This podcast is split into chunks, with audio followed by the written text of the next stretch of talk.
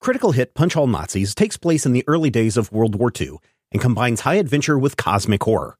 All dates, locations, and historical events are thrown out the window in order to create a fun story, so don't put too much thought into historical inaccuracies. All accents are done poorly, but with love, and no disrespect is intended.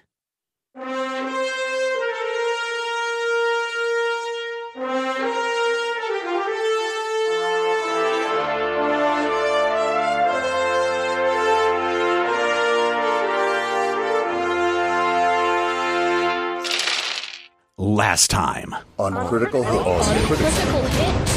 Please pay attention to what they are saying. And one of the children's like, yeah, Frau Freitag, yeah.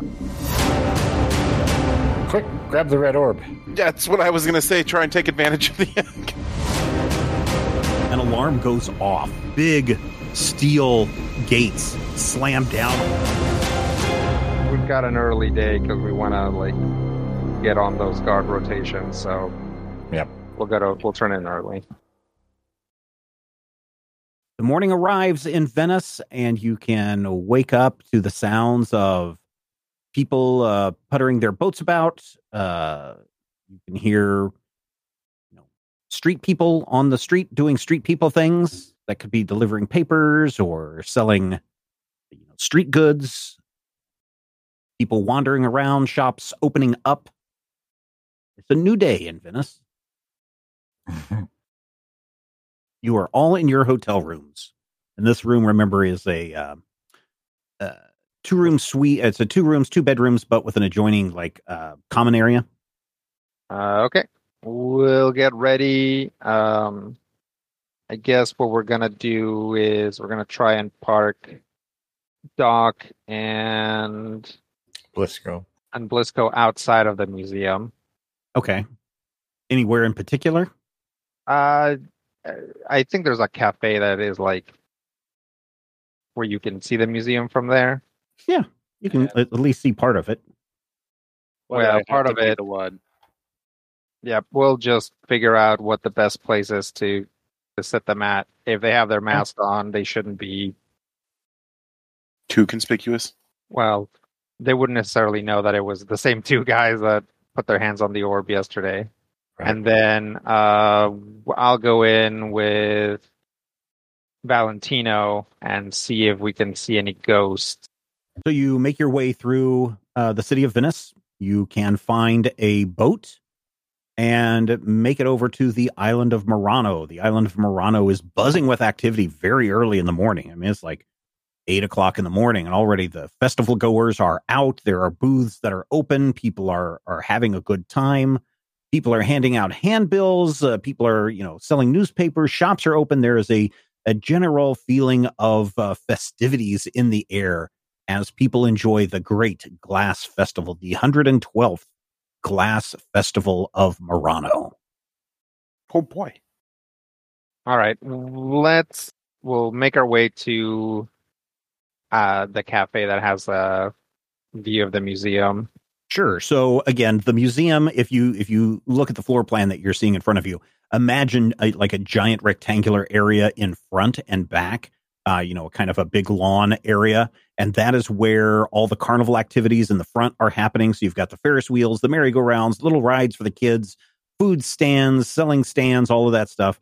The back half, the back side is not as big as the front, but that is where it's kind of roped off and kind of closed off because they are carefully setting up fireworks and planning their fireworks display for the next week on December 15th.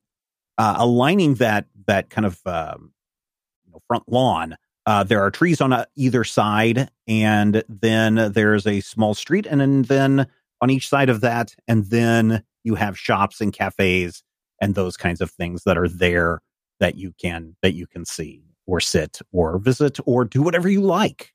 It is a living, breathing city, after all. So the best vantage point depends on. So let me ask you this: where are you trying to look, and what are you trying to see? General conceit was to just get guard rotations to begin with, right? Mm-hmm. So somewhere where we can see guard postings, is there an employee, a staff entrance? Yeah, maybe. It looks like people just go in and out of the front or the back doors. Okay. So, but we can see like the guard people, the guys who tried to bust us, they had a uniform on and they were ready to like smack us. So we need to watch for those guys. Are they looking like, you know, if it just kind of at thing, does it seem like they're just coming in the main entrance? Yeah. Okay. So we should try and position ourselves to where we can kind of get a look at who's coming in and out the main entrance and see if we can just watch those guys. And I mean, there's also the back entrance as well. So they could come in or out of either entrance. Ah, crap cakes. Well, that requires two people. Wait, we've got two people. I know, right? Right? Okay. I'm slightly taller, so I'll handle the back.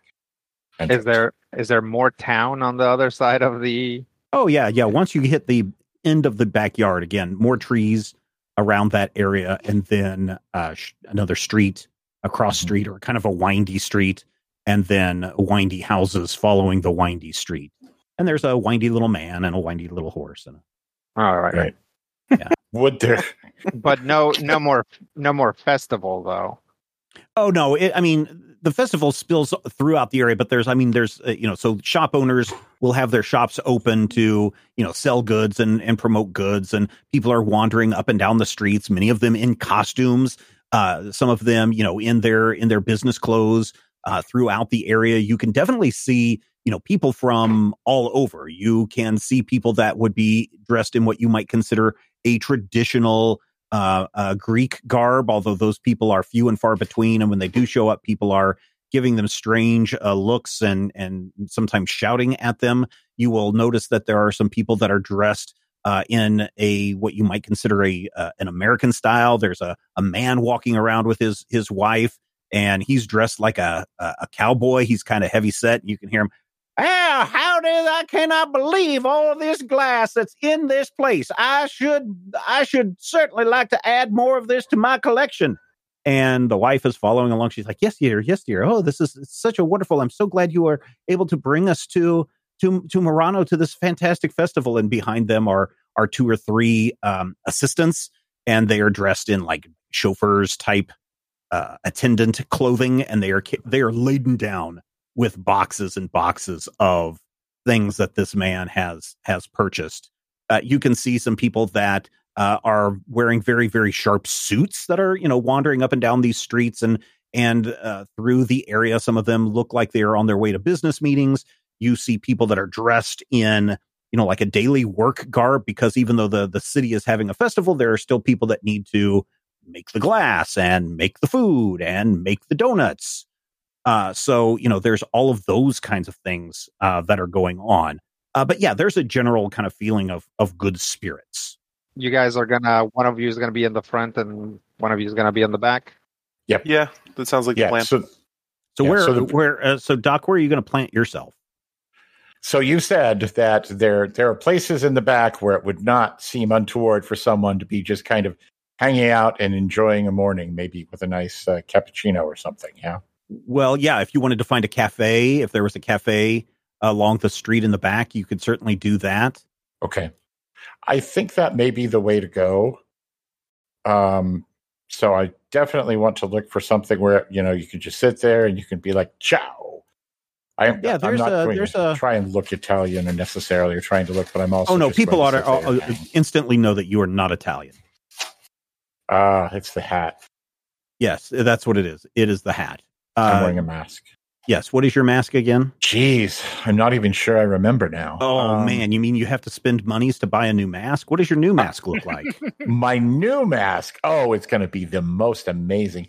It's going to be the Capitano, which is what I think my first mask was, but the guys from the hotel definitely know it. So it's that Commedia dell'arte mask where I'm like the huff and puff guy who's the former, what do you call it? The guy who beats up on the Harlequin. I always think of him as Jonas Grumby, the skipper. Punch or Judy? So you have like, no. You have like the top, it's like the top half of the face with a big nose and bushy eyebrows. And it probably has some sort of like almost, but not quite hat with some feathers and some braiding in it to make me look sort of officious. Maybe fakey officious. So that's definitely what it is. Il capitano. So you find there is definitely a morning cafe where they are serving, pastries and coffee and whatever throughout the morning. And so you can sit out there on the street if you want. They have little tables and chairs. Mm-hmm. I will do that. I will find a nice place. Maybe get myself, some sort of croissant, or what's the Italian version of a croissant? Italian breakfast roll. There you go. It has many layers. Uh-huh. It is buttery. It's got a flaky crust. Oh, kind of like a baklava. I mean, I don't know what a baklava is. Yeah, it's more like a lasagna. Yes, a breakfast lasagna. Yeah, a bread lasagna and lasagna. And a coffee. Mm-hmm. Man, I'm glad I ate recently. All right, so the waiter comes out and sets it down, and gives you your stuff, and kind of looks at you, and kind of just shakes his head and walks back into the store, into the restaurant cafe. Why is he shaking his head? Why is he got to be mean? Maybe he's having a bad day. Well, and presumably you ordered it in like so-so foreign or Italian, and it's hard to understand. Yep, he's probably agitated that he has to deal that he's been having to deal with tourists at the Glass Festival for the last 22 years of his life, and he's probably a little fed up with tourists this time each year. I've been doing this for years, and I'm just out here trying to be a fascist, okay? Yeah. And yet all these foreigners keep showing up. Yep. This is a mighty specific backstory. I'm just like... You asked why he was grumpy. Is it that specific in fascist Italy? I mean, it could be. And we also, we do have that point where Doc may be a little on edge because of the... how do I put it gently? Overt racism and bastardry that we have encountered since we've been in this nice little town. Sure. So did you expect fascists to welcome you with open arms and say welcome? I didn't expect the leopards to eat my face. I didn't expect a kind of Spanish Inquisition. Nobody expects the Spanish Inquisition. Oh, someone who has experienced racism. Even if you expect it, it still sucks when you get it. Yeah. That's very true. Very true. There's a newspaper there on the table. Ooh. Can I read it? I don't know. Do you know Italian? I know the roots of Romantic languages to where I might be able to fake it out. So which language would that be? Let's say Greek. Not actually, I speak relatively decent Latin. I'm sure I could probably figure something out.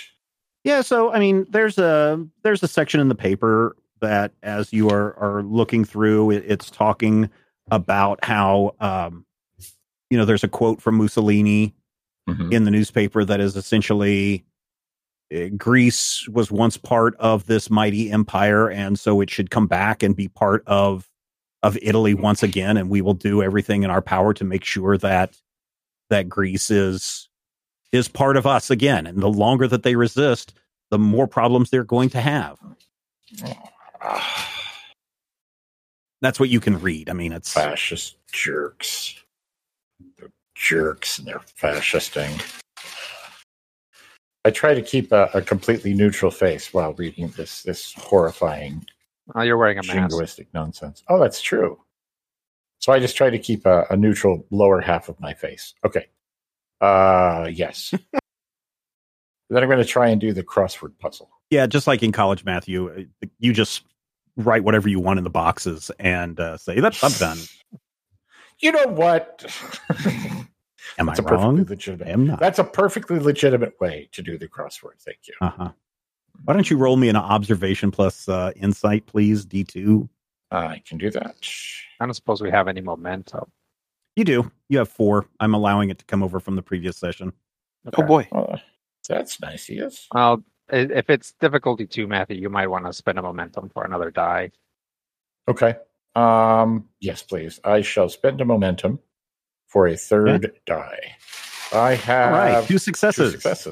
Yeah, so the museum is already open by the time that you made your way to the cafe and ordered the cafe, and you spent all this time reading the newspaper and eating your Italian crusty lasagna, or pastry lasagna, sorry.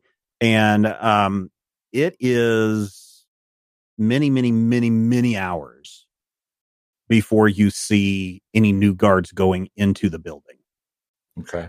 You look at your watch. Like 10 or many? Yeah, no, it's not like 10 hours. It's probably it's a lunchtime break. So you have been sitting there for 4 hours, mm-hmm. and the cafe owner is getting more and more agitated at you. Mm-hmm. You're getting more and more agitated because you keep drinking espresso, which, you know, is bad for you. And so you notice that there's one guard rotation where two guards at the back go in at around 12 o'clock, and they're chatty, and one of them's got his little lunch pail with them, and they're chatting with one another. As you can kind of see, they're very far away. It's not like you can see them close up. Right. They're very far away, but you can see two people enter the back around noon. Okay. And then about 15 minutes later, you see two other guys walking out, and one of them goes, if we're looking at this map and we're just saying the top is north, one of them goes east and one of them goes west, and they wave goodbye to one another, and they head off. And you can see in that back area that there are several old men who are setting up like these stakes and these pieces of thin wood in between the stakes, kind of creating troughs. And they're pointing and they're looking and they're sometimes arguing over these 4 hours about, you know, how these little frames of boxes should be set up. Well, at the point where I, you know, it's been 4 hours and I feel like I've gotten a little bit of useful information, I'm going to wish the cafe owner molto grazie, buongiorno Giovanni, and leave him about a 200% tip, because why not? And then I'm going to head off into a direction that does not look in any way scary or spy-like. I mean, what is that? That's a good question. I mean, what do spies do? They spy. So I'm just going to sort of wander off looking at the sunset, or, you know, being completely inconspicuous. Skip through a flower garden. So where are you going? Tell me where you're going. The guy who wandered off towards the east, I'm not going to track him in an obvious way, but I'm going to see if maybe I have to just kind of, you know, do from a block or two, and see if I can get away with, you know, wandering back towards our headquarters without getting into. Well, your headquarters are on a totally different island. Hotel. Oh, well, on a different island, but wherever we're operating from. Here you are currently on the island of Murano. Venice is the opposite direction of where you're at. So if you're heading east northeast, clearly would. If you're heading east northeast, Venice would be south southwest. Yeah. Game Master. Yes. I have a proposal. Okay. Since we have already spent 4 hours with Doc, should we maybe dial it back to see what, for example, I've been doing? Right after he rolls a stealth plus coordination. Fair enough. No, stealth plus agility D2. Ah, 3 successes. I thought for a moment it was 4. Nope. Dang it. Arrow is the wrong way. Again with this. So you got a success and a complication, I believe, assuming it's meet or beat. 1 success and 1 complication. I hate everything. Okay. So, you attempt to follow this guard for whatever reason, and it's very apparent after about 2 or 3 blocks that he is heading into a residential area, mm-hmm. and he's waving to his neighbors and saying a good morning, and he's finally gets to his home, and his little son comes running out of the house and gives him a big hug. Papa, I am so happy you're home. And they go inside and close the door. There you go. Unfortunately, you are in a residential neighborhood dressed as you are, and people really are staring at you. So people know that you've been following this guy. Let's rewind to 8 a.m. and check in with Blisco. Blisco, what are you doing? Well, I've been put on the front entrance, right? Yeah. Presumably there's a cafe or something that I can... there's a whole festival laid out in front of you. Yeah, I'll sit down to have breakfast at a cafe while being able to view the doors for a little while, have whatever they have as like a special for the day. Try something new. As the day rolls, just kind of change through different places in front of the museum. Never. So you're not gonna stay in one place the entire time. That's probably a good idea. I'm gonna not get into the server's way. Yeah, I mean, you can also wander around the grounds of the festival and still keep an eye on the entrance. Yeah, basically, as long as I'm not just sitting staring at the entrance. Oh, sure. I feel like it's so. There's a whole festival going on. I'm just like, yeah. I mean, there's a ring toss guy that's like, you look like you can throw the rings just right, and there's another person that says, "Come here and pop this balloon." And there's a person that says, get the ball in the hoop and win yourself a prize. Yeah, basically, I will do anything I can do as long as I am able to see the front entrance the entire time. Kind of walk down the middle of the midway, and you're doing that, and people are trying to sell you things and buy things. Do you take part in any of the activities? Yeah. As long as like I'll peruse whatever stuff I can buy, as long as I can just be looking in the direction of the museum the entire time. Yeah, if there's some glass trinket or other that I may eventually give to my mother if I'm able to be forgiven eventually for running away from home to join the military. Man, if one of these Italian mothers heard you say that to the booth guy, she'd have pinched your cheek so hard and smack your face and say, "You're such a good boy." Very good. It cost you 20 monies. Okay. It was expensive. Yeah, she deserves it. Yeah, you love your mother. What else? What else do you do? Maybe try one of the games. Like, what's your favorite game at the carnival? We'll go with the ring toss. Okay, let's do an agility plus athletics check. D2. Agility plus athletics? Oh. Yep. Ha-ha! Oh, 2 successes. Very good. 1 and a 19. Very good, Rob. Yeah, you win the ring toss. Surprisingly, this is probably at that same carnival where you met the magician guy. You probably learned some of the other tricks of the carny folk, and you know that the ring is a little bit smaller than the pegs that you're trying to get it on, but they told you that if you go to the one that's in the farthest back corner, that is the one that is the only one that will allow you to win. So in case a cop ever shows up, they can say, "Oh, no, this isn't a rigged game." And they could always toss it onto that back corner. You know that.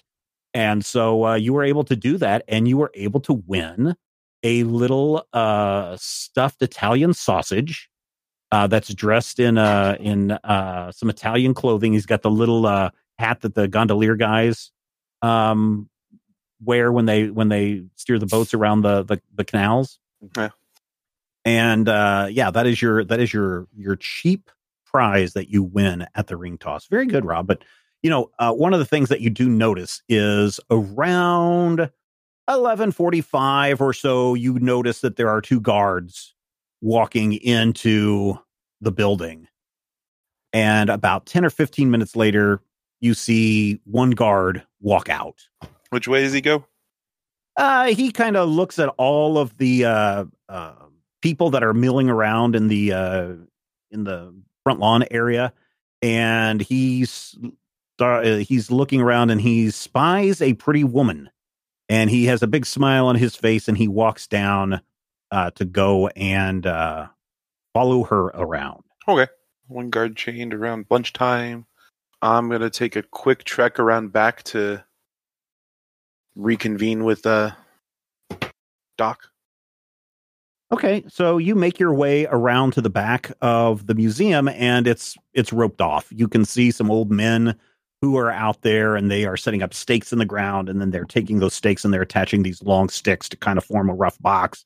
And then these old men kind of start to argue with one another as they kind of figure out what's the best angle that this box should be in. But observation and insight, please, D2. Is a 50-50. 0 successes. You see no Doc.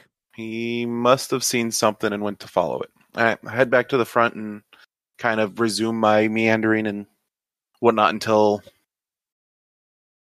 end of day, or until I assume we had assumed a rendezvous time with the others. Let's rewind to the apartment to your hotel room in Venice earlier that day. Did you guys agree on a rendezvous time or a place? It would have probably been pretty late. So maybe we'll just meet up at the cafe in front of the museum at... I don't know, when is the festival Sundown. Usually over? Oh, yeah, the festival winds down about 8 o'clock. Okay, so we'll meet there at like 7. Okay. And, you know, leave a little, just be like, okay, if you're the first person there at 7 and nobody else is there, just stick around for a bit, because who knows what all we're going to end up having to do. All right, let's fast forward a little bit of time to 8 a.m. and the museum is open and there are patrons going in and out. Some of them are wearing masks. A lot of them are not going in and out of the museum as we join Dutch and Valentino. Let's try and wait for a time when the Great Hall doesn't have, or the Grand Display Gallery, doesn't have a ton of people in it. Like, it doesn't have to be empty, but just not the maximum occupancy. Yeah, there's a lot of people that, because the festival is, you're kind of right in the middle of the festival at this point, the museum has constantly got a good flow of traffic through it. Yeah, there are times where there may be like 4 or 5 or 6 people in there, but for the most part, there's always some people in there. In fact, when you guys walk in to the Grand Display Gallery shortly after 8 a.m., once again, you were just amazed and blown away by all of the glass that is on display. There's large pieces, there's small pieces, there's this beautiful swan piece where the glass has been stretched up and created this beautiful glass neck that is sitting there, and it's just a phenomenal piece. There is a blown glass bear that is sitting there as well. It's really a kind of a large piece. I would say it's maybe like 2 or 3 feet tall. It's really impressive. It's not as impressive as the swan with its graceful neck. There are some really intricate, or I should say there is a really intricate ballerina there as well that is on display. And of course, all of this glass just lights up and glows because there's a huge glass dome 2 stories above you in this Grand Display Gallery that just lets in all of this light. And, you know, as you stand there, you can see that the light is moving. Even if you're standing there for like 10 or 15 minutes, you notice that the light is moving through this Grand Display Gallery because the sun is shifting and moving, and the light comes in through this glass dome and just illuminates every single corner of the Grand Display Gallery. And there are all sorts of people that come in and out as you're standing around or browsing. I don't know what you guys are doing. But there is a guy that looks like he's from Texas. He's got a big cowboy hat on. He's a little heavy set, and he's got a wife and like 2 attendants behind him. He's like, "My goodness, this sure is some pretty pieces of glass. Yes, sirree. Where's the gift shop, son? I need to go buy me some of this stuff." They're shuffling around in there. You see 2 men dressed in dark suits that are standing kind of in the northeast corner of the Grand Display Gallery. They're kind of looking at pieces. They're kind of, you know, talking with one another. They're looking at people as they come in. Dutch and Valentino, if you would you roll me a observation plus insight? D2? All right. Actually, D1. We'll do a D1 on this one. Okay. Yeah. 2 successes for Brian. 2 successes. Okay. And 1 success for Carlos. So I'll add 1 momentum back onto this. So as possibly more if instincts or sight would be applicable. Instincts would be, yes. All right. 3 successes then? All right. So what are you doing in the Grand Display Gallery during this time? Are you just like standing around staring at people, or what are you doing? So probably what we would do is go around it, right? There's multiple entrances to it, right? Yeah, there's 4 entrances, northeast, southwest. Right. So if we came in, and probably the first entrance we would run into would be the east entrance. Right. Peek in there. If it's super full, keep looking around until we get to the north entrance. If it's a little bit lighter, then we would like go in and start looking around, and that's when we would try to as you wander around the gallery, the museum, you know, you wander north through the Great Hall into the back gallery where there were all of the chandeliers and other display pieces that were there, especially the section on color. And as you come in through the north gallery, you both smell this like rotten egg kind of smell, something that you would associate with sulfur. And then coming in from the east entrance, you see the German woman and six students, 3 boys, 3 girls, following behind in 2 rows, boys on one side, girls on the other. As they follow her, the German teacher lady, into the grand display gallery, as they are, again, looking around at all of the pieces. The German woman is like, as you can see, the art here is of very high quality, and you should take note that the only way for our country to really show its superiority is to be able to achieve greater glass blowing status than these Italians. And the little children are like, yeah, Frau Freitag, yeah. And the 2 men in black suits kind of, they pay a little bit more attention to the Germans as they come into the room. It appears like they can also smell, this sulfur smell. One of them kind of, does a backhand tap on his friend on his chest and kind of points at Frau Freitag as she enters the grand display gallery, and everyone is kind of spread out, looking around at everything. You guys, could you please roll me another observation and insight? This time, D2. I'm just going to let it ride for my normal 2 dice. Okay. One success from Brian. Start it. Okay. I'll take a momentum. All right. For one success. Oh. Okay. Between the 2 of us, we have. Yeah.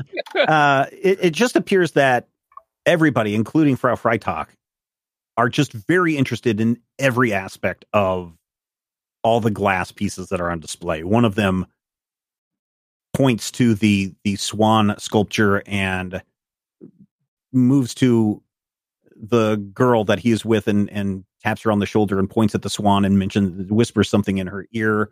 And they both kind of nod and continue to look at all the pieces around them. Okay. Well, about one other thing that I will give you here is about every 10 to 15 minutes, a guard will enter through the north, walk the perimeter of the grand display gallery, and then exit back out of the north entrance.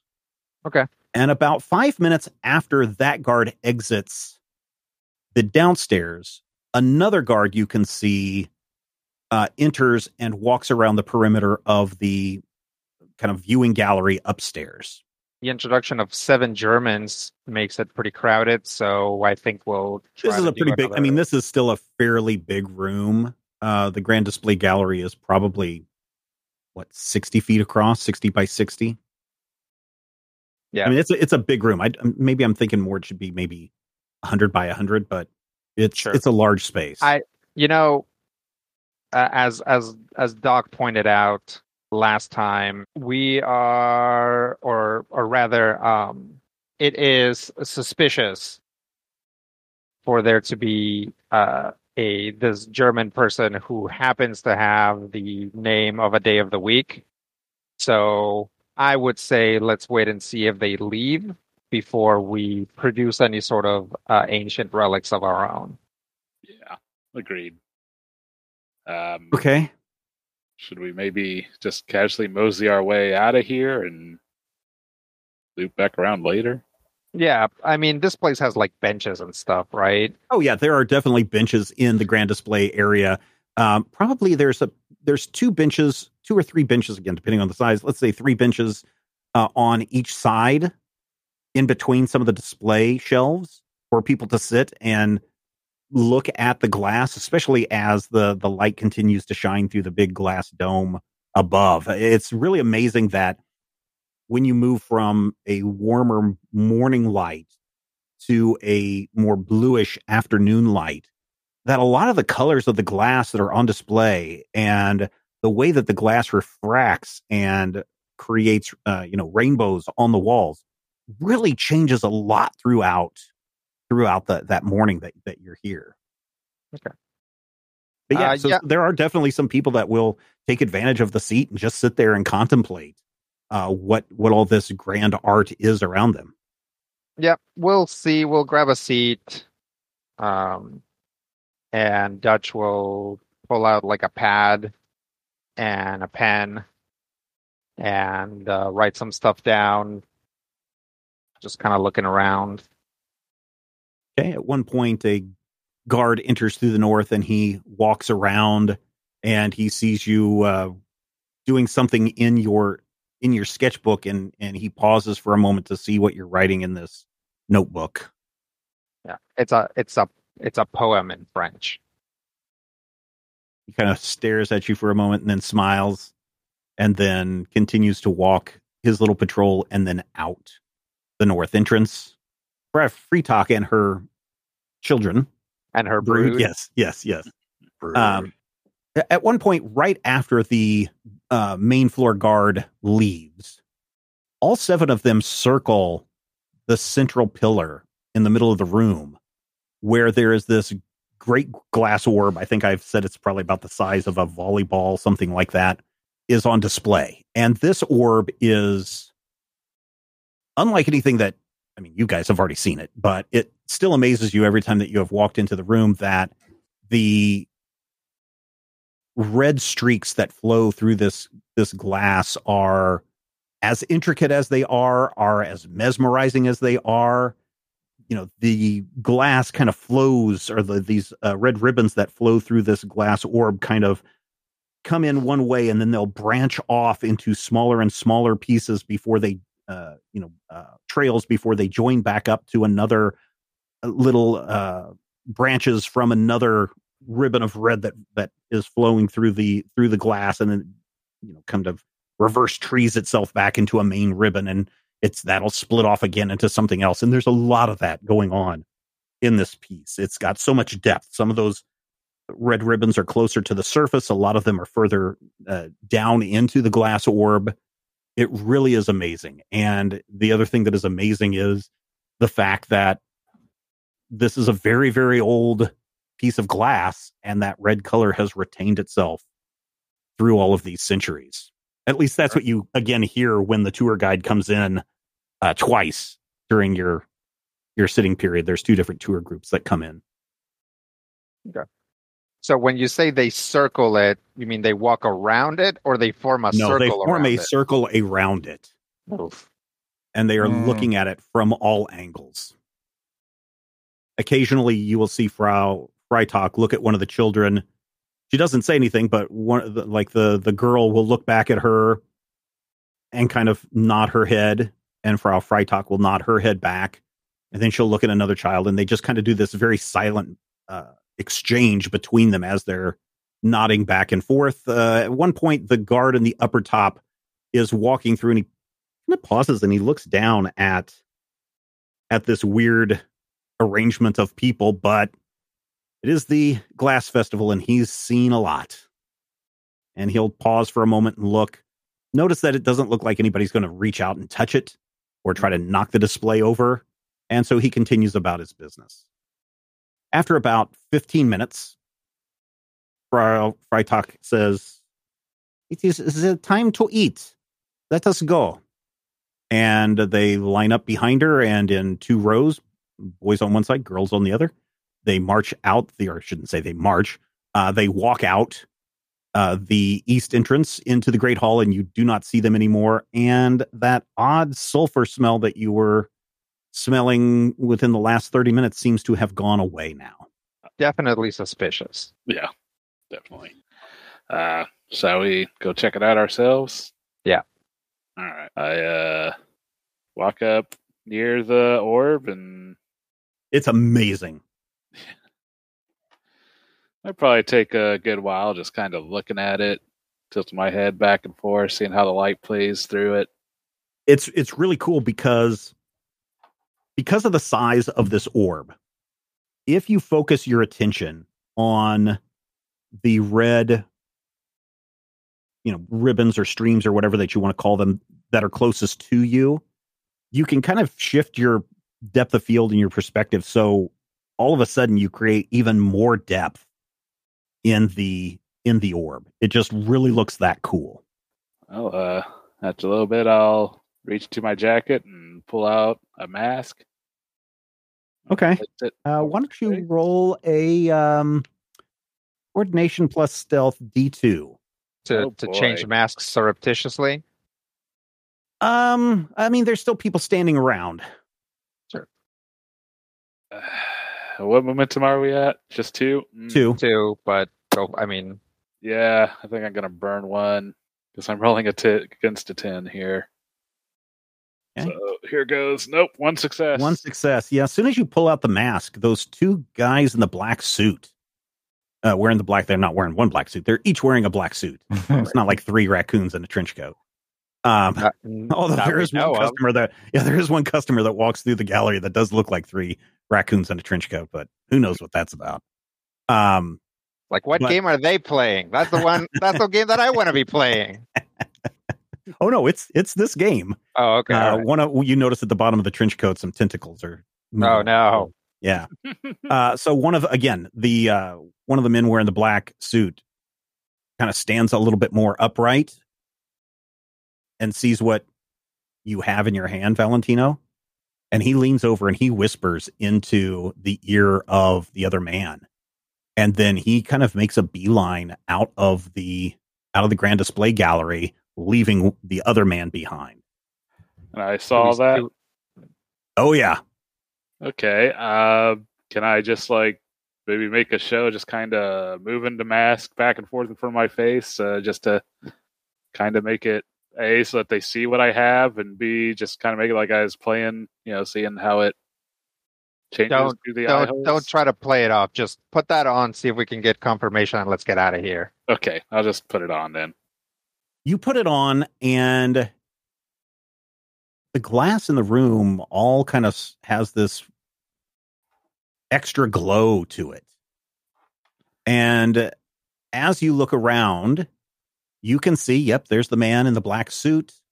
There are some children over there who look bored to death being in this museum, and the mother is just kind of standing there, looking at each piece. There are a couple of teenagers. One of them looks like he's trying to, a boy is trying to impress the girl, and there's some giggling going on. And then you notice that next to the wall, the east wall, near where the man in the black suit is standing, you notice a little girl.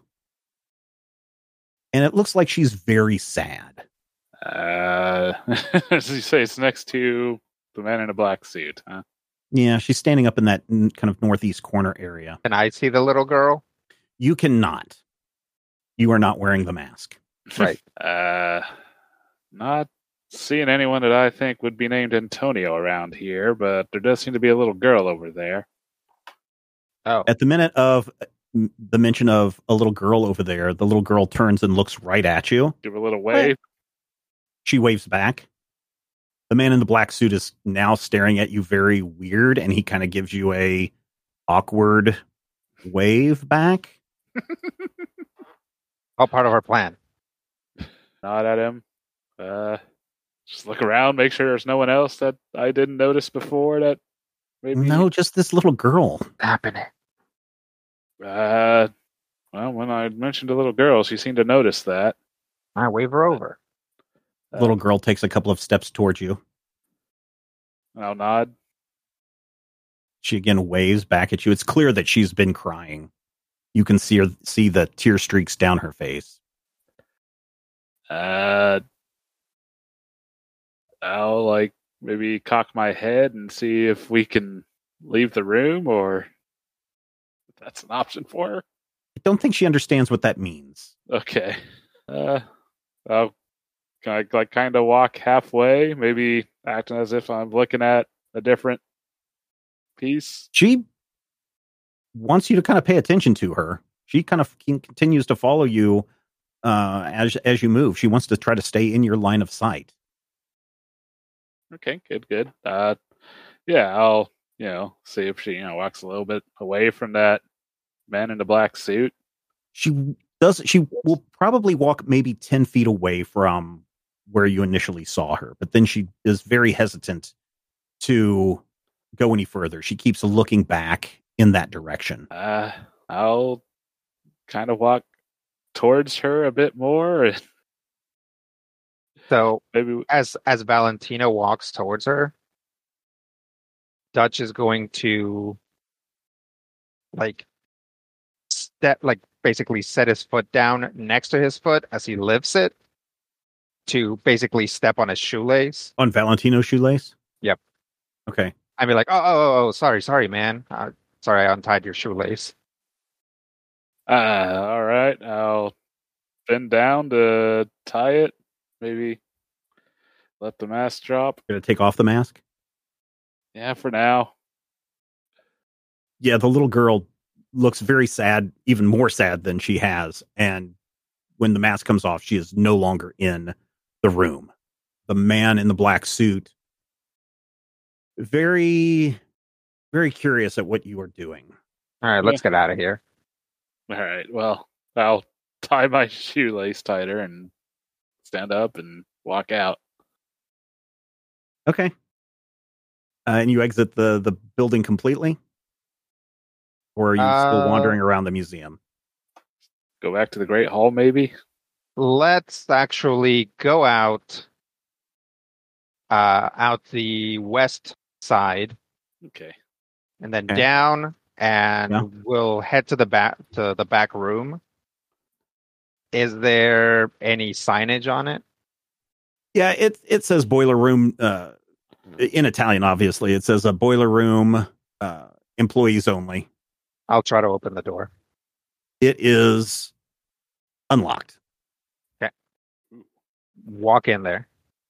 Okay, you walk in, and there are steam pipes. There are pipes that are running along the wall and up onto the second floor. There are pipes that appear to be going up and towards where the toilet areas are. There's at least one pipe that appears to be going out of the building, but in the middle of this room it's really kind of noisy in here because in the middle of the room is this giant boiler, and it's just chuka, chuka, chuka, chuka, and psh, and go, go, go kind of sounds that the boiler is making. And there are two guys in there, two men, and they are constantly watching the boiler.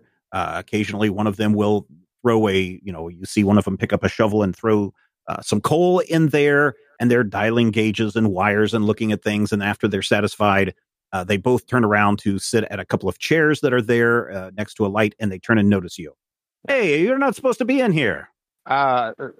In French, I'll say, like, the bathroom? No, bathroom's down the hall. Le bain? No, he looks at his friend, like his co-workers, like these idiots. No, a toilet's down the hallway. Excusez is my version of trying to say something in Italian with a French accent. Yeah. They kind of wave you out and are pushing you out the door and then close the door behind you. Okay. So there wasn't any sort of like high-tech security system panels in there. Not that you could see. It looked like a boiler room. Okay. Wow. I mean, there may have been a like a hatch panel or something on the wall, but There was nothing in here that said security guards and monitors and those kinds of things. You said we saw wires. Would it be reasonable to think that the circuit breakers would also be here? Yeah, that's what I meant—the breakout box or the breaker box. Yeah, gotcha. Okay, well, that's something. Yeah. All right, let's exit through the gift shop. You exit through the gift shop and you pick up a Banksy on the way out. Nice. Does it shred itself before we leave? Yes, it does. Unfortunately, the minute that you exit outside, it falls on the ground and shatters. Oh. And then you hear a man laughing, and then he runs out the back. Okay. Well, we came out the front. Mm-hmm. So, how long had we been in there? So it is probably noon. Okay. It's actually a little bit after noon, because you heard Frau Freitag say it's time to eat, and they all left. By the time that you put on the mask and you did the shenanigans with that, and then you went into the boiler room, you've exited out. It was probably a quarter till 1 now, you are standing at the top of the steps. And as you look across the promenade, the main field down the midway of the carnival, you can see 3 men in black suits approaching in the distance. Okay. It's probably faster to just cut back into the museum and walk out the other side. You try that, but the back entrance is like emergency only, fireworks displays set up. Right, that's right. And they kind of don't want you. There's a guard there. It's like, no.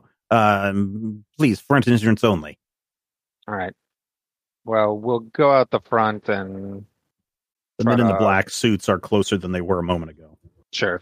Well, we'll go around the museum to the backside. Okay. It's roped off. They don't want you into this area, but you can see... there are some old men that are sitting on the grass, and they are eating sandwiches from their buckets, and they're pointing at these kind of frames, these box frames that are embedded into the ground, and they're kind of pointing and discussing things as they eat their lunches and drink their drinks. Scoozy, and just like basically walk as fast as possible out of the restricted area and into whatever like shops are on the other side of the... Yeah, sure. You cross the street and you go into some shops, and there's some people that are very excited to see you, although you can tell that they are also starting to feel a little bit of the wear and tear of sure. Hundreds of festival goers coming into their shop and looking around and then not buying anything. Yep. So the moment that we break line of sight with the guys in black, Dutch will take his mask off. Yeah, they don't see you. Yeah, so he'll take his mask off, take his coat off, and just go into, maybe a cafe and try to get a table. Yeah, surprisingly, within a block of this museum, lined up along the streets, there are apparently a ton of cafes. Oh yeah, all over the place. Touristy area. So. Yeah, so this cafe is more of a bar cafe, right? So this is one that right. that will serve you, some bar food like a sandwich, but their primary thing is selling you alcohol. Yeah. So if it is more of a bar than Dutch, and he'll motion Valentino too, he will find some guys and if they're at the bar or whatever, sit next to them, order a beer or whatever is had here, and we'll try to make some conversation with them in his broken Italian. Oh, the guys that are near you are seem to be actively talking about something. You're not sure what it is, something about a gathering or something about a something, but the minute that you guys sit down, they kind of clam up. Yeah. So yeah, very touristy. He'll be like, yeah, this is a great place. Very happy to be here. Can I buy your drinks? And they kind of all look at each other and nod and say, yes, yes. And they all order the most expensive drink that the bar has. Okay. Well, what is it? Do you think? It's something sort of green. It's green. And it's green. And it's green, and it smells have you smelled really high proof alcohol before? The kind that kind of burns your nose a little bit when you take a whiff of it. It's like green and mint and high octane alcohol. Oh, sounds disgusting for me. Yeah, but they all seem to enjoy it quite a bit. Okay, yeah. So basically, what I'm trying to do here is, get them chatting with us so that if some cool guys in cool suits happen to walk by, they'll look in here, just see a bunch of guys talking in a bar. Sure. Why don't you roll will plus persuasion D2? I guess I'm not making a persuasion test against these guys. I mean, you kind of are. You're wanting to persuade them to. Can I use my talent then? Absolutely. Okay, I'll buy 1 point of or one die for free, and then I'll spend our other momentum. Okay. So should be. So you're rolling in. How many? How many are you rolling? 4 dice. Four dice. Okay. Nice. 3 successes. With a complication. And a complication. Yeah. So you get 1 momentum back. And they seem to be, amenable, I believe is the word, to you buying them drinks and trying to chat them up with conversation. But they were kind of involved in some kind of a deep conversation that you really weren't able to pick up when you first came into the bar to sit down. And they seem to want to continue on with that very heavy conversation, but they're also trying to be nice to you because it's clear that you are foreigner, probably an Englishman, and that they're trying to be nice because you bought them alcohol, and so they will make small talk with you about the weather. One of them mentions the recent football match that happened the other day, and the scores, and if you had a chance to go and see it. Another one. Oh, it was a very good game. Very good. Paulo over there, his friend, scored a big point for the team. And we won. Hey, hey. And they all are like, hey, hey. And then the other one is like, what do you think of the weather here in Murano? Oh, wow. Beautiful. Yes, yes. It's very good. Very good this time of year. Very chilly, though, in the night. So make sure you're not on the streets. Right. Right. Mm. But at least it's safe, right? You have those policemen going around. They seem to become very agitated. They all get very quiet, and they all kind of look at each other. What do you mean, a policeman? Oh, I'm sure I saw some sort of policeman, maybe sort of off in the distance, maybe walking a dog. Now they're very... they're all looking at each other. One of them leans into the other one and whisper, whisper, whisper, whisper, whisper. And the other one looks back, leans very close to you and looks you right in the eye. And he says, it would be a very good idea for you to never get close to that dog. Okay. All right. It would be very good for you to not cause any trouble on this island. All right. Or in Venice either. Right. In fact, if you think you're going to be a troublemaker, you should probably go now. Have I seen those guys go by? No. Okay. That she'll put his hands up and be like, "Oh, no trouble. I didn't mean anything by it."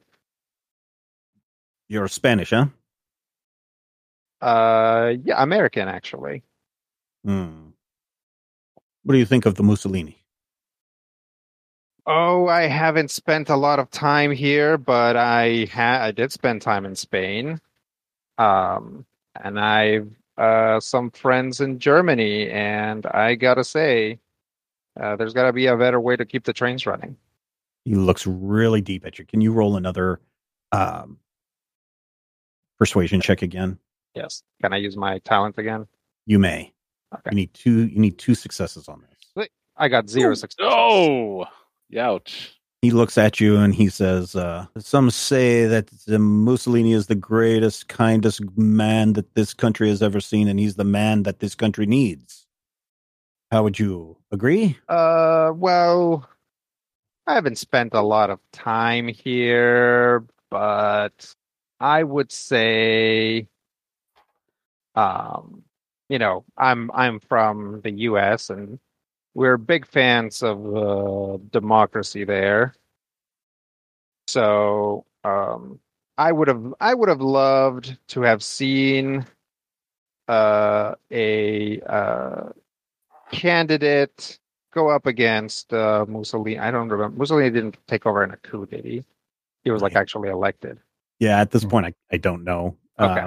Let's just say yes, he was elected. Okay. Yeah. So basically, there was some very good people cast some votes, and he won by 12,000 votes. Yep. Yep. Pretty much. So, basically, Dutch will say something to the effect of it would have been nice to have seen a candidate run for him who was less interested in maintaining a culture. And more interested in helping the people around the country that need it. The man looks at you for a very long moment, for a very long beat, and he raises his glass to you. Two Americans. and his two other friends are like, Americans! Yeah, and, America! There's a couple of other people at the bar that's like, quiet! You know, you can tell that they're day drinkers and they want their day drinking peace. Mm-hmm. And so they all salute you. Okay. Tell me, what do you do? Well, right now we are here on business. Business. You're a businessman, huh? Let's say I'm a junior businessman. You know, it's my dad's business. Oh, your father have a lot of money, huh? Yes, he does. You, ever put any of your monies into the elections, huh? I haven't really been able to. I haven't been able to vote for all that long, so I just, you could say I've just barely discovered politics, but I have absorbed as much as I can, as fast as I can. And he, has two fingers, and he kind of taps you on the chest. Tell me, American, if with your fancy money, during the election, would you have backed the opponent, or would you have walked away? I would say... I would have not been afraid to back them. But I also understand, or you should understand, that I'm a young man with not much to lose. Mm. I understand people being, let's say, scared, of economical downturns and things like that. So I understand that. It's like, last month I turned to 38. Mm-hmm. And I also know this feeling of scared. Mm-hmm. And one of his friends kind of taps him on the shoulders, like, no. And he kind of hesitates. Nope, I get it. It can get pretty scary out there when the opposition is in control and when the opposition doesn't relinquish control when they're supposed to. Yes, Mussolini definitely wants to stay in power. He's a big idiot. And then his friend definitely taps someone on the shoulders like, no, Andrade, no. I'll give a good smile there. Yeah. They kind of look around the bar to see if anybody's paying attention to what they are saying. Mm-hmm. But they're all drunk. The two drunk guys really don't give a crap. Right. The bartender is paying a little bit more attention to your conversation. I'll see if these guys quiet down when the bartender comes around, or if they're if they continue. Yeah, the bartender walks up and is like, more drinks.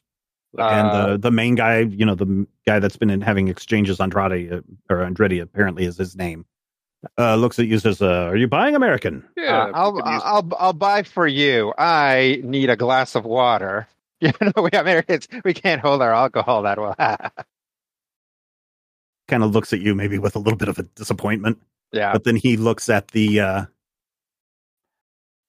bartender, gives him a nod, and the bartender nods back. And he turns around to the bar and comes back again with green cocktails. And what are you going to have, Valentino? I'll take one of those. All right. He comes back with 4 green cocktails and a glass of water for the American. And as he's setting it down, he pulls out a little piece of chalk appear in his hand. And you see him mark what looks like a check mark onto the bar in front of you. Mm-hmm. Kind of where the point of the check mark is kind of pointing at you so that when you look at it, you can see it's a check mark. Mm-hmm. And then the bartender looks at you, and then he looks at Andrade, and then he spills a little bit of the water as he's setting the glass down, which coincidentally splashes onto the check mark, and he takes his bar towel and he rubs it off. Okay. And then he turns around and walks to the end of the bar. Andretti is looking at you. Salute to Americans and to you who drink water. Salute. Salute. Drink it down. Yep. Ha. Well, it has been fantastic to talk to you, and certainly glad to spend you know, because we have business everywhere. Some American money on you, and some French and British money as well. Oh, well, thank you so much for the drink. My friends and I really appreciate it. And then he kind of grabs you by the shoulder and pulls you in close, whispers in your ear, if you ever want to spend your money to help the opposition, you come and look for Andrade. And he kind of gives you a smack on the face and laughs. Ah, good Americans. And his two companions also laugh. Good Americans. Ha ha. And the bartender kind of laughs and expects you to pay him. Yeah. How much is that going to cost us? It's going to cost you 4 monies. Oh. Yeah. Particular sites we should see while we're visiting. Have you been to the museum? Yeah. Everybody goes to the museum. Yeah. Have you been to the tower over in Venice? I don't think we've mostly been here at the festival. Yeah. Yeah, go check out the tower in Venice. It's a very interesting. Lots of things to be found there. Sounds good. All right. So if I am looking for Andrade, just come back here. Is there someplace? Andrade can always be found here. Okay. And his friends kind of laugh. Andrade the drunk. All right. Well, I'm assuming that those guys gave up looking for us. If I were to make a guess, I would guess that by the time you guys split off and started walking down the steps to the east and back around behind the building, these guys were only halfway up the promenade. So they probably wouldn't even recognize you at that distance. Sure. So they probably just went into the museum to go see what's up with their friend. Okay. Yep. We'll thank these guys, say bye, and go look for Blisco. Wait, who would be in the back? Blisco? Doc. Oh, Doc would have been in the back, yeah. Okay. But it's after 1 o'clock. Yeah. Doc, what did you do? What did you do after you found yourself in this residential neighborhood? It's a residential neighborhood. There's a bunch of people. They're definitely looking at me. Yeah. Could I feign drunkenness and try to ask for directions back to the festival? Sure, let's try. I cannot find my way. Roll a reason and persuasion, D1. D1? Actually, it's going to be a D2 because you had that complication. Oh, no, okay. I rolled will and persuasion. Okay, that's what you will and persuasion then. D2 because you have the complication. Okay. Shoot, that's so much worse. Do we have any... You have 1 momentum. I think I'm going to have to borrow in momentum. Yeah. Okay. And you can always give Steven some threat, too. Yep. I haven't even used any threat yet. Yeah, but you will, because you're mean to me. If I give you a threat and use a die, would that give me 4 to roll? Or would I have to give up more than you'd have to give up. You'd have to give me 2 threat if you wanted to roll 4 dice. Yeah. I think I need to do it, because I'm literally rolling against an 8. Okay. You may roll 4 dice. You have 0 momentum, and I have 10 threat. And I want to roll less than 8, yeah? Uh-huh. Yep. So that would be the one to the righty tighty. So the point is to the left. Wait, wouldn't that be greater than 8? No, less than 8. Okay. That's my problem. That's totally my problem. Okay. Hey, you got 2 successes, which you need. Yes! You also have 2 complications. Incredible. Which I didn't needed. So you feign drunkenness. And how do you act when you're feigning your drunkenness? I'm lost. Where's the festival? And I try to sound Canadian because I found that sounding Canadian is better. Yeah, you're going to have to work on your Canadian then. Okay. Scusi. The festival. Donda. Hello. I too much to drink. 2 complications, man. You have some bad complications here. The people surround you, and they're looking at you. They're gonna start throwing rocks, aren't they? I hate this game so much. I mean, that's a good idea. I know what I want to do, but I don't want to do it because it's pretty bad. But it's 2 complications. How can I not? Yeah, a great moment to think about sort of what, as a game master, how beholden you are to the dice, right?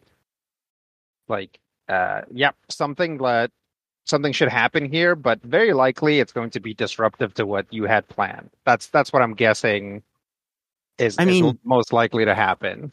Yes, just because it's going to eat up a lot of time to deal with, if nothing else, right? Yes, sure. Let's just say yes, and but sure. Yeah, no. So yeah, one of them. Okay, so here's what happens. One of the men steps forward and says, "We don't know no foreigners in our neighborhood." And he takes a swing at you and punches you. So Matthew, if you will roll a agility and fighting D2. Okay. One success. Wow, nice. So you get two successes off of that. Oh, I do get two. Oh, there's one again. He takes a swing. I've now rolled 6 die, 2 1s, 2 20s, and 2 17s. Yeah, he takes a swing at you, but he must have been drinking a little bit at lunchtime, and he kind of swings, and you're able to dodge and miss his blow. However, another one comes out of nowhere from another guy and smacks you right across the head, smashing your mask. You need to take 1 stress. Physical? Yep, 1 physical stress. And then a woman is like, "Ah!" She screams because there's mayhem going on. And all of a sudden, some people start picking up rocks and they're throwing them at you. "Get out of here, foreigner, foreigner, foreigner, get out of here, foreigner." And start to chase you down the street. I'm glad that Earth D20 is much meaner than the real world. Yeah, I know, right? Can you roll an agility plus athletics, please? Probably. D1. We can try. Do you try to fight back? I guess I should ask if you try to fight back. At the point where somebody starts chucking rocks, I try to beat feet, I think. Okay. All right. I know the power of a quick retreat. All right. 2 successes. You get back 1 more momentum because you only needed 1. You are able to outrun the mob of people. And after a few minutes of following windy, twisty streets, you cross a little canal and you find yourself back on the main central island of Murano, probably less than 100 feet from the museum. Okay. You are to the northeast of the museum. Is there some place I can quickly buy a new mask? I mean, yeah, there's people selling masks all over the place. And maybe a cloak, so people will not look at me and go, "Hey, that's that guy." Cloak. There's a cloak, sure. Yeah, I'm going to do that. All right, please deduct 5 monies from your account. 5 monies, okay. Whoever's got control of the monies. I'll do it. Okay, you have a cloak and a mask. We'll put them on quickly. It is a black cloak with a black mask and a black tricorn hat. I put on my black cloak, black mask, and black tricorn hat.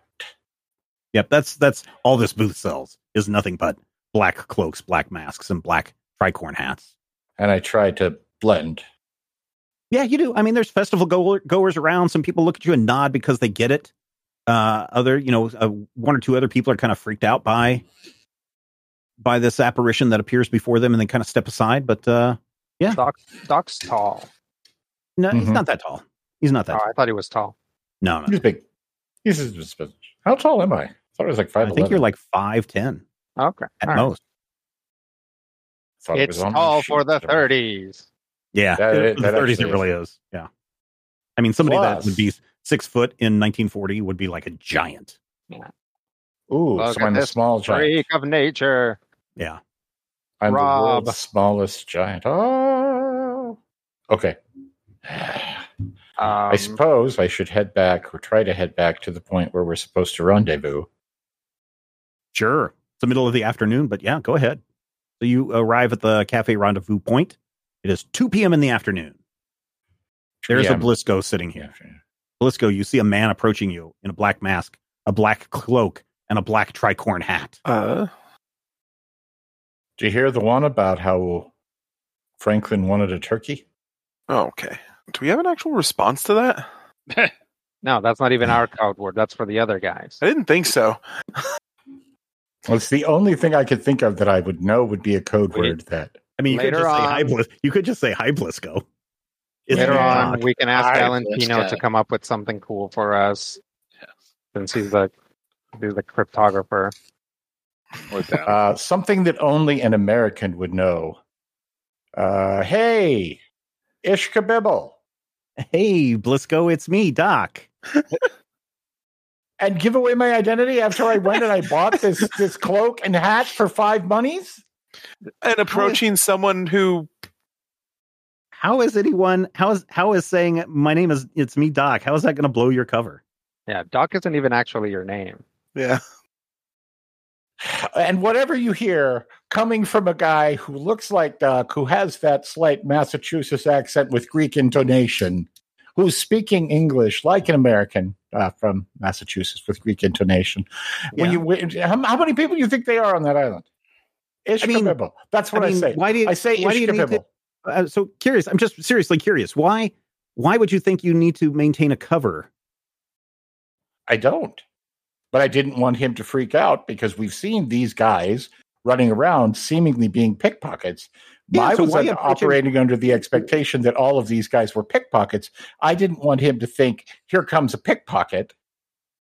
And so you approach him and say, and you approach him and you go, I don't know if I'm being followed by people who might. You beat that running check, so they dropped off. They're not going to follow you. Okay. You're out of their neighborhood. So I sit down and I say, what's up, Blisco? Ishkabibble. Why aren't you out back?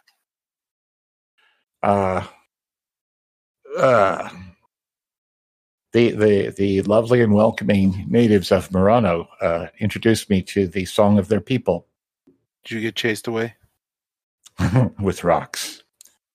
I see. So about the usual. Trade places? Did you see anything on the front side? Nothing out of the ordinary yet. I have the changing of the guard. The waiter comes out. Hey, I told you not to be here no more. You get out of here. I don't need your kind here. Go. And he's pointing to you in the black mask, the black cloak, and the black tricorn hat. Go now. I'm going to call the police. Murano. Visit. If you survive, I'm going to whoosh off into the shadows because why not? And the waiter comes up to you, Blisco. I'm so sorry. These pickpockets are always running around these festivals. I understand. It's okay. If you see them, just be wary and check your wallet. You might want to check your wallet now. Well, double check or make a show of checking. So good. I try to chase them off every time I see them. Right.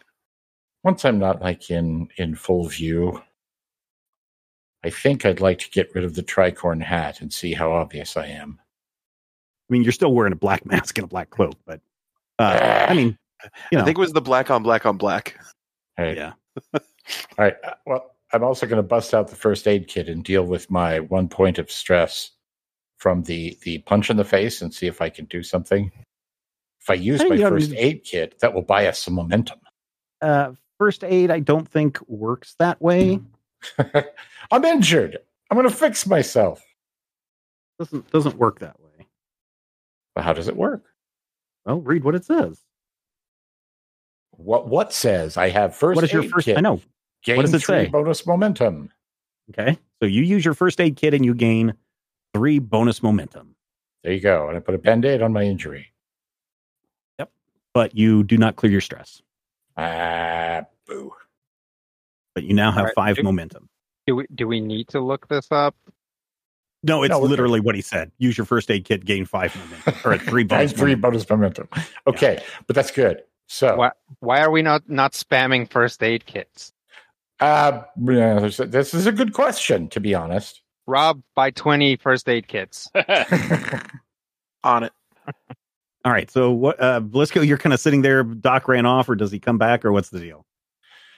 Is there some place that I can buy a different mask? Sure. This place has a lot of them. There's clown masks here at this one. Can I buy one that doesn't make me look like some sort of criminal, serial killer, or reprobate? Maybe. This is a clown mask stand. Definitely so not all three. Not all three. A clown mask. So the answer is as vehemently no. So maybe this is one of those. This is one of those really weird clown masks where it has the clown mask has the blue triangles above and below the eyes, and then a red nose, and then this really, really wide smile that is wraps around the mask. You can stop now. I know. And it has, big red lips. No. And that also costs you 5 monies. No, I'm going to find a different. There is no way. No. No. It's a clown mask. I said no. What other masks? Okay. Should I find an angel mask? Yeah, what kind of? Yeah, sure. There you go down another couple of spaces, another couple of booths, and somebody else is selling some masks. This one is just a plain porcelain face with a mask, and on one of the cheeks is a little red heart, and there's some ribbons that are coming off the side that you can use to tie the mask to your face. That's nice. Yeah, I'd like to try that. All right, be you try it. You want to try it, or you buying it? Does it fit my face? I mean, yes. All masks fit all faces. Eventually. So it's a thin person. Yes, I will purchase this mask. I will tie it to my face. 5 money. No, 5 money. As the person is handing you the mask, you notice a kind of like a, on their hand, this black kind of splotchy mark on their hand that kind of goes right at the, what is it called? The crotch between your thumb and your index finger. Mm-hmm. You see this kind of black, almost a mold, and you see it kind of tendril up their wrist and under their cloak, under their coat sleeve. This island is an endless parade of horrors. Oh no, the parade starts at 5 p.m. The parade of horrors starts at 5 p.m. What? In my scientific mind, what do I think is the over and under that I've just purchased a plague face and I'm going to die? Oh no, this isn't a plague mask. That's okay. 3 booths down. You can buy the plague mask. What you're probably seeing is the stuff that we've all been seeing. Yeah, which is like the weird black ectoplasm. Yeah, we're pigments modeling here. I suppose it's better than Portnoy's complaint. Okay. Yeah, I'm going to put it on because I figure if I die horribly, it just means that I don't have to hang around on Murano. You put the mask on. Mm-hmm. That mask looks like a woman. Oh, that mask looks very good on you. Oh, very nice. Very cute. Lose the hat. I lose the hat for sure. Tricorn hat. Do they have a better hat? I just trade her for a hat. Put the hat down on another pickpocket as they walk by. Yeah, there's no... she doesn't sell hats. She just sells masks. She's a poor woman. That's why her masks are very plain. Oh, well, then I'll give her a little extra monies.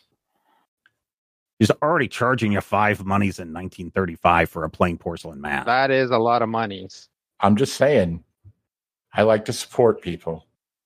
The people who are out there. Building their own. How much more money are you giving her? 4? Because that gives me down 20. Okay, that's good. That's like 20%. That's almost half. Okay. Now, if I have this mask on and I keep that black cloak, am I going to be mistaken for a murderer? Or do you think that it's the black on black on black that was the issue? And if I get rid of the hat and the black mask, will my black cloak just sort of fit in? Why don't you roll me a reason plus... survival check and find out. D1. Anybody else getting like Fallout New Vegas vibes from this, right? It's like you can dress up to get into like different enemy camps, but you have to like... I mean, you mean I'm not going to say anything, but maybe. 1 success. Why would Caesar's Legion have to have the best armor? Right. Yeah. Matthew rolls 1 success. People just don't really care. They seem to be ignoring you. Good. I'll be ignored. I'll go back to my pal Blisco. Blisco, there's a man approaching you wearing a white faceless mask with a heart on it and a black cloak. Is it the same black cloak that I recognized from earlier? I mean, I guess maybe there's a lot of black cloaks. Black is a pretty popular color. He's not wearing a hat, so presumably you'd be able to. Oh yeah, you could recognize that hair. It's shooting out everywhere. Is it? I mean, like I do kind of think of Dog as having kind of wild hair, but does he have wild hair? He does have wild hair. Yeah. Okay. It kind of depends on the time of day. By now, especially if he's been punched in the face and running around, swapping from hats and masks like a madman. Yeah. Yes, you recognize Doc approaching you. You start the day with a lot of dippity-doo, and it's never enough. It's never enough. There's no amount of fop that will hold it down. Okay. So I'm almost certain that your friend showed up. Hey, you must be this boy's friend. He's been waiting for you all day. Would you like something to drink? I would love something to drink. What would you recommend? What's that drink? There's an Italian drink. It's like not lemon water, but it's like a lemon alcohol. Limoncello? Yeah, that's what it is. Oh. Yeah, you see him pull out a container of lemonade, it looks like, or some kind of washed lemons from behind the counter, and he pours it into a glass, and then he puts in some sugar, and then you see him grab a vodka. It's not very high-shelf vodka. And you see him pour that in, and he stirs it around, puts a slice of lemon on top, and then he brings you the limoncello. It tastes very good. I may need another one of those. Oh, right away, sir. And he goes and makes another one. So as we were saying, you got chased away from the back. I did. But I did. It's very interesting what they're doing with the fireworks back there. I watched for 2 to 4 hours, and it seemed like there was fireworks, and then they moved in some new fireworks about 4 hours later. So, you know, if we were looking at those fireworks and wondering how those fireworks would cycle. Clarification: they weren't moving in the fireworks; they were putting in the stands were the fireworks will eventually go. Yeah, they were very, very early on in the process. It sounded like. Yeah, and they're old men, so they move very slowly, which is probably why they're starting now, so that they're done in time for the fireworks festival, which is like 10 days from now. It's that thing where we were watching to see how long it took the fireworks to cycle back and forth. See, the fireworks arrived. Nobody's paying attention. Left. I'm still speaking in code. I can do that. I'm an adult. So anyway, yes. Did you have any luck on the front side? 2 went in, 1 came out. Right around lunchtime? I had 2 and 2. So it seems like perhaps they switch shifts every 4 hours. Probably best to check around. What time is it? About 2? Yeah, it's about 2. Probably best to check here in about another hour and a half. Good call. You try the limoncello. It's very good for gasoline. Do you, Rob? Does Blisco imbibe? Blisco does not drink. Okay. Another hour and a half. So are you both going to head over to check out the museum again at around 4 o'clock? Or no? Or are you just going to both wait and see if Dutch and Valentino show up? Probably around 3:30, split up to go at least get an eye on the back door again. Are you going to look at both entrances or just the back door? I think we should switch entrances. I'll kind of wander through and take a look at the front. Okay. And you wander through and take a look at the back? Sure. Yeah. All right. Both of you rolled me observation plus insight, D2. And you do have 5 successes because you used a first aid kit for some reason. Or 5 momentum, I should say. For first aid purposes. I would like to utilize a momentum. I will also use a momentum. And you said this was D2. Observation and insight. Observation. Thank you. Yep. Observation and insight. Yep. 2 successes from Blisco. You notice nothing at 4 o'clock at the back entrance. 2 successes for Doc. People continue to do their thing. Old men moving around, and one of them looks at his watch and points to the other, and they're like, "Yes, nod," and they head off for the day to maybe go get something from that bar across the street. Doc also has 2 successes. He also does not see any officers exchanging places at 4 o'clock. All right. Continue watching for at least another 30 minutes. Yeah, you don't see anything at 4:30. Like, our rendezvous was at 7. Mm-hmm. Yeah. Just wander around, keeping either at least the alleyway within view or the back doors. Sure. So again, there's open areas. There's no alleys around the museum. Interestingly, around 5 o'clock, the museum starts to clear out of patrons. Mm-hmm. You see the German woman with her 6 students following her out. Oh, no, you're watching the back. You don't see anything. From the front, Matthew, also at around right around 5 o'clock, the patrons are exiting. Some of them have packages and whatnot. You see a German woman and 6 students exit the front steps, and they kind of walk past you without really paying attention. Must be that great mask you're wearing. And head down into the midway. Now, did you say that those 6 children were all blonde and roughly blonde and blue-eyed and about the same height? And they're all wearing, the boys are wearing brown shirts and brown pants, and the girls are wearing like a black dress and white blouse, or I should say, what is it? It's dark blue, and white blouses. Do they seem to be like related, or is it something where it's just sort of these are children who were chosen for their Aryan features, or?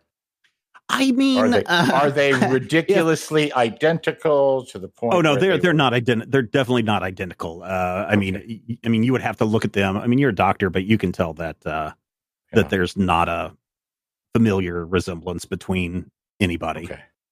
So they're not like. Oh, I would probably lean more towards like the brown shirt children are probably chosen for their Aryan. Okay.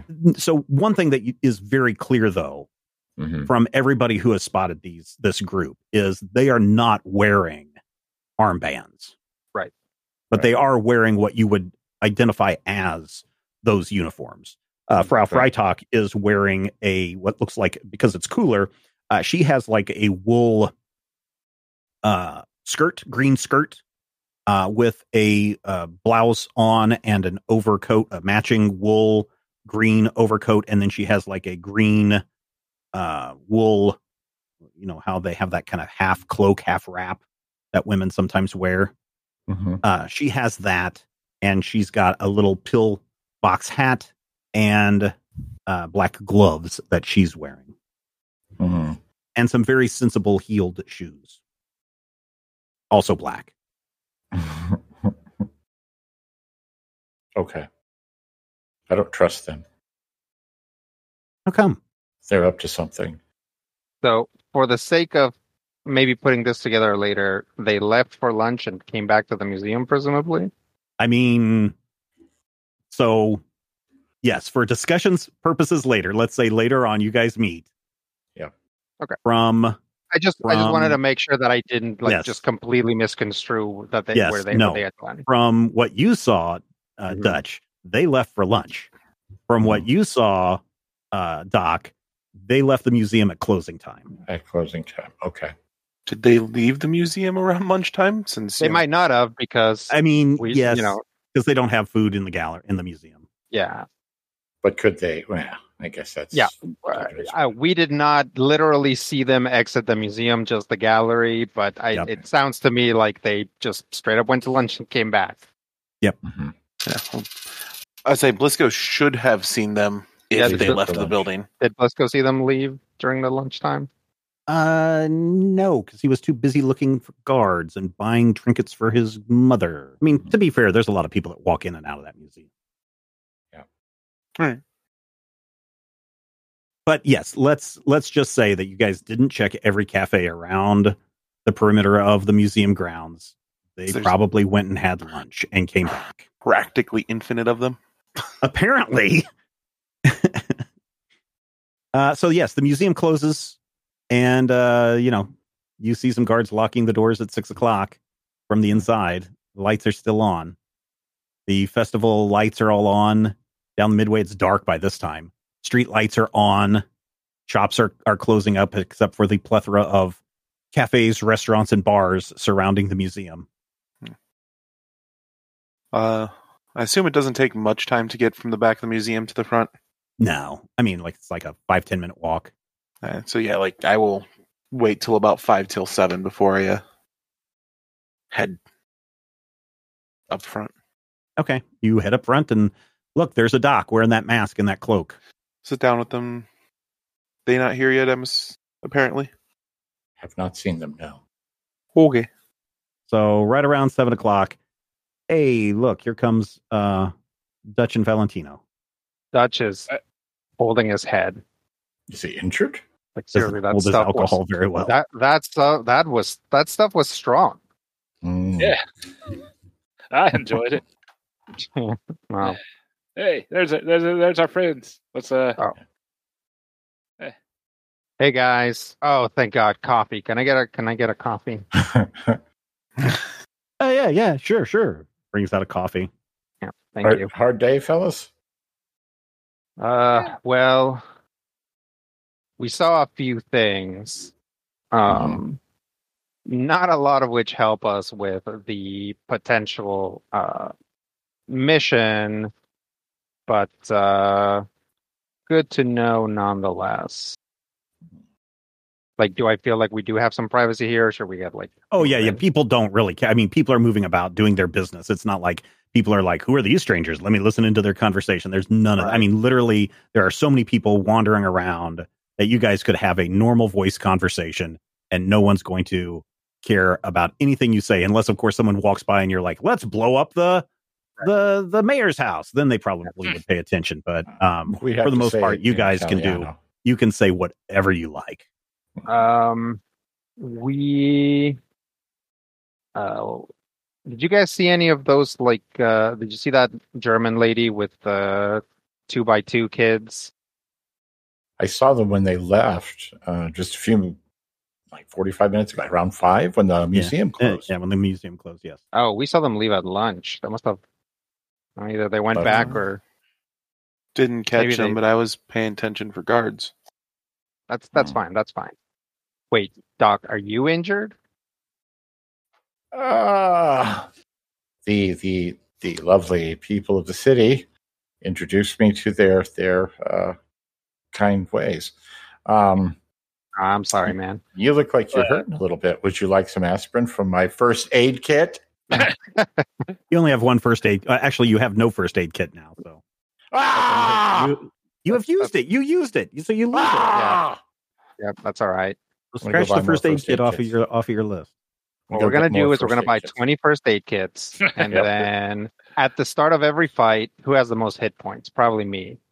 I'm going to hit myself in the head with the butt of the gun. And then we're just going to cheese those first aid kits to get 20 momentum right off the bat. Yeah. Oh, no, we found an exploit. Reasonable.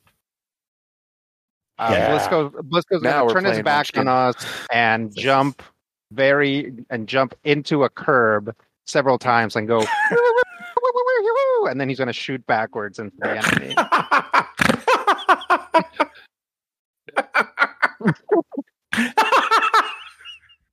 Let's just glitch through the museum wall.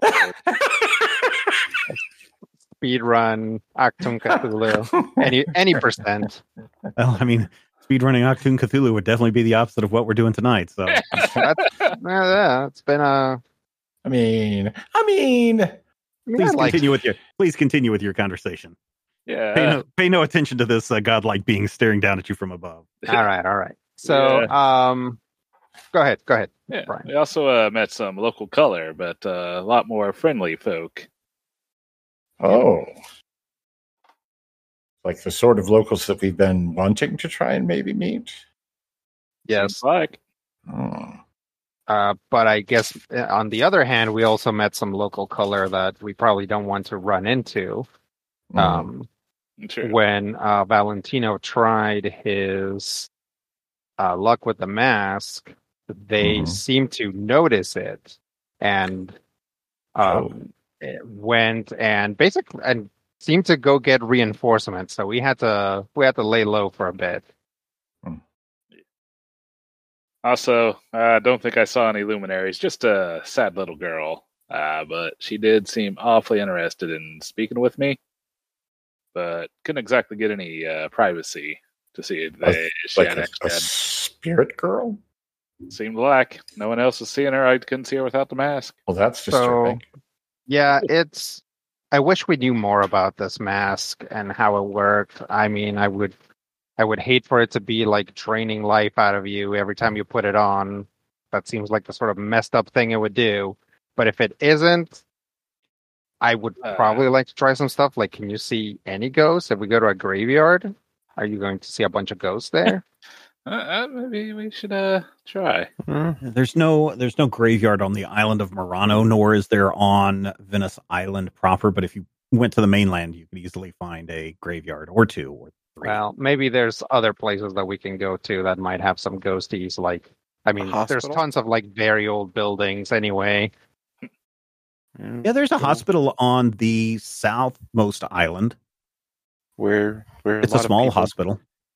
All right. Well, we also got some confirmation from the locals, not that we needed it, that we don't want to run into those cops with the scary dogs. Mm. So we're probably pushing curfew as it is. We should head back. There's not a curfew, but the last boat off the island leaves at, 8 or 9 o'clock. So unless you want to be stuck on Murano for the whole night, you need to exit. Yeah, we need to get. That's kind of the general movement of the populace. And I didn't mean I didn't mean an explicit curfew, but there's got to be a time when those guys start patrolling. So yeah, I just wanted to make sure that it was clear that there's not a state issued curfew in effect. Is the boat for 8 or 9? Let's say that the last boat off the island leaves at 9 o'clock. Okay. I would like to stay observing the museum at least till 8 o'clock to kill a hunch.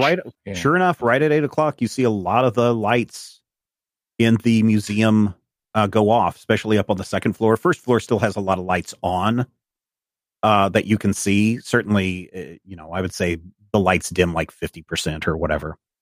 And then about 10 minutes later, out of the front door, you see like 6 guards exit the building and lock the door behind them. You also see some at least one or two administrator people leaving the building. If you look closely, you can see one of them is one of the tour guides that you saw on your first trip to the museum. But they lock the door behind them. One of them checks the door, kind of pulls on it, rattles it, and everybody kind of walks down the long stairway. And when they get to the bottom of the stairs, everybody kind of waves and parts and goes their own directions. Ciao, ciao. I'm sure some of them are hungry. So boat. The earliest boat that goes in the morning is 6 a.m. to the island. I think I might have their schedule down. I do need to be here a little earlier to confirm. That's fine. Oh, so just so you're aware, from what you observe, Rob, and I should have made you do an observation check, but from what you observe, some of them wander off to the east and to the north, and that is away from the docks that you guys came in. But Doc would know that those are kind of residential areas towards off in that area. But there are like 3 or 4 guards that are walking towards, and at least one administrator that's walking towards the docks that you guys came in on for your boat. Hmm. Okay. Yeah. So most of the staff lives on the island. Yeah, I would say probably half. It looks like about a 50-50. Okay. Or 60-40, something like that. Yeah. I wonder if at this time it was like cost effective to live in a like small touristy island. Nowadays it would be absolutely prohibitive, like especially up here in the Pacific Northwest. Is like living in an island is like so expensive. When I was doing some of the research on Venice proper, there's only about 5,000 people that live, 50,000 people that live on the island of Venice right now in today. And so most of them are there to service the tourist trade, but there are like houses and, you know, residences that people live there. But a large portion of the people that support the tourism also ride the train to the mainland. Mm-hmm. So it seems to be like but it also is very expensive to live on the island. Yeah. All right. Let's, so now it's like about 8:30. Yeah, let's head back.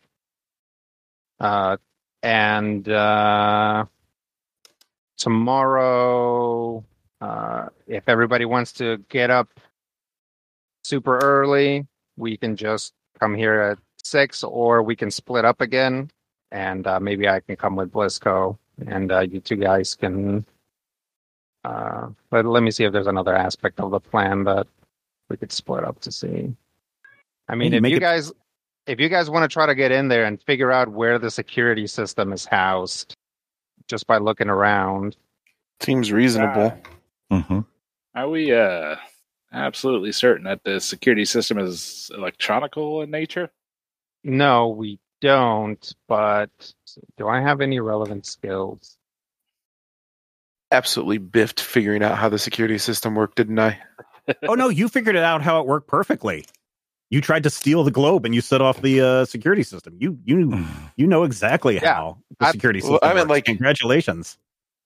Did I do an engineering check to like figure out more than just approaching is? All right. No, you did not. It was a bit of a crap. We're in trouble. Yeah. All right. Well, if we need an engineer in there, so that's Blisco too. So tomorrow we can see if your projections are right, and then maybe you and Valentina. We were wearing masks, so maybe we change up some masks. Blisco and Valentino go in. I'm sending Valentino because he's observant. Fair enough. And see if you guys can scope anything out about the system, and maybe I'll go pay our friends, our new potentially roustabout friends, a bit of a visit. And I'll bring Doc along. You are on the island of Venice. It is close to 9:00. A little after 9:00, you caught the last boat. 15 minutes, so it's like 9:15. You're on the island of Venice. Are you walking back to your hotel, or is there any place else that you would like to go? Yeah, probably back to the hotel, unless somebody else wants to do something else. I feel like straight to the hotel is probably the... Everybody but Blisco has had a few. Have we actually eaten any food today? Blisco has. Okay. Who had that famous... breakfast Italian lasagna. Breakfast lasagna pastry. I'm going to have to ask you to look up the name, but yes, that was me. Okay, I mean it's like a go ahead. It's a straight croissant, Matthew. It's like 9 hours ago I had a croissant. I didn't know the name for, and then you had like 3 limoncellos and got punched in the face. So. Yeah, some might say that's a good day. Yeah, it's just that day. Sounds like a fun day. Like Dutch, with Dutch, it all seems to be happening like probably faster than normal. Mm-hmm. Where he's hungover now. Yeah, even though it wasn't all, it was a few hours since he had a drink or whatever. Yeah. So, but he's also young, so he'll be over it in 2 or 3 hours. I feel like we should return to the hotel and maybe, have some food and put together some things and point out the things that we know about things that are things. All right. So you are back in your hotel. They've brought up some food into the common area. You're all sitting around eating some fine Italian cuisine, seafood, pasta, vegetables, mushrooms, wine, coffee. And so what are you gathering together? We'll just plainly recount. We saw a ghost girl in there. Okay.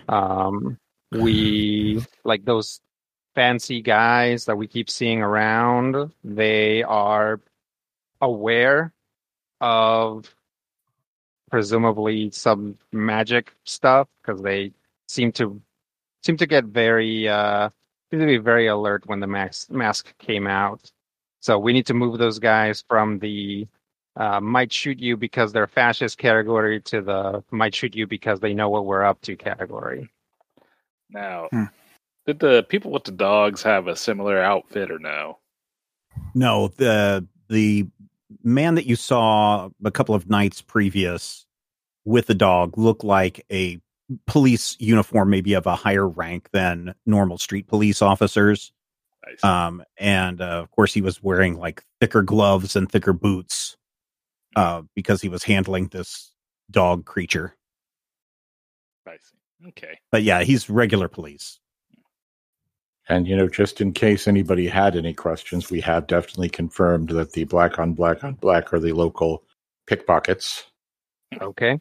So if we ever wanted to not get attention while getting attention, well, I would specifically say that costume combination of the black mask, black tricorn hat, sure, and cloak. Sure. Okay. Yeah. So it's, you know, a professional courtesy thing, I guess, so that they know one another. I think that's about it. We can go tomorrow to see if you guys can spot to figure out mechanically sets off the alarm, or if there is any sort of way to cut power to it. Do we remember if there was anything notable or unusual about the criminal that the police and their dog were chasing? Was there anything unusual about him, or was he was guy? Not a criminal, Matthew. He was just a guy that was handing out. He was the person that handed you the resistance flyer that you guys have. Right. Yeah. Okay. Do we still have? You do still have it. We should have gotten rid of that. Did we leave it in the room? You did. We're all unless you die. Carried it with you throughout the entire day, but we should just not go back to that room. Who had it? The last person who had it was Valentino. Oh. Okay. Yeah. So yeah, because I think Dutch, I handed Dutch it to had it first and handed it to Doc, and then Doc handed it back to Dutch. Dutch handed it over to Valentino. Quick, Brian, declare that you had it on your person all day, so that a fascist maid doesn't come in and murder us in our sleep. Sure, I had it under the mask.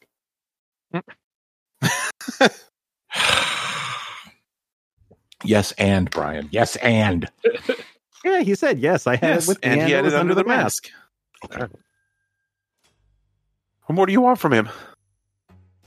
So, yeah, I think that's. I think that's the plan for tomorrow. At least this is going to put us at 8 days until the fireworks. Mm-hmm. Yeah, we should definitely sleep in shifts again. Yeah. Yeah. Mm-hmm. You do, and it is uneventful.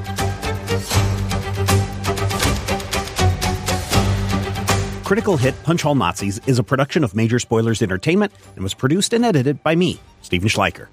If you would like to get a behind-the-scenes making of this episode, be sure to check out the GM Roundtable Octune Cthulhu edition at our Patreon page, patreon.com/Major Spoilers. Each week, I discuss my plans for the upcoming game session, and Dr. Brad Will is there to share his reactions and advice on how to be a better game master. I will warn you, though, there are spoilers galore in every installment of the GM Roundtable Octune Cthulhu edition. So, if you don't like spoilers and don't want to know what I am planning next, don't listen to these episodes. Though, I will say, if you do listen, you'll be able to see how and where the players throw a wrench into my plans, and you're also going to have greater insight into the world that's being built into this campaign. This week, we didn't have any named NPCs, so no shout-outs to our associate producers this week, but next week, we'll feature a lot of surprises, and more than a few of our wonderful patrons will become NPCs in this game. You want your name to appear as one of these NPCs in future episodes? All you need to do is become an associate producer at patreon.com/Major Spoilers. Finally, we want you to record yourself doing your best on Critical Hit and send it to us at podcast@majorspoilers.com, and your voice will join the growing chorus of fans in upcoming episodes as well. Thank you again for listening this week, and here's hoping all of your dice rolls are critical hits.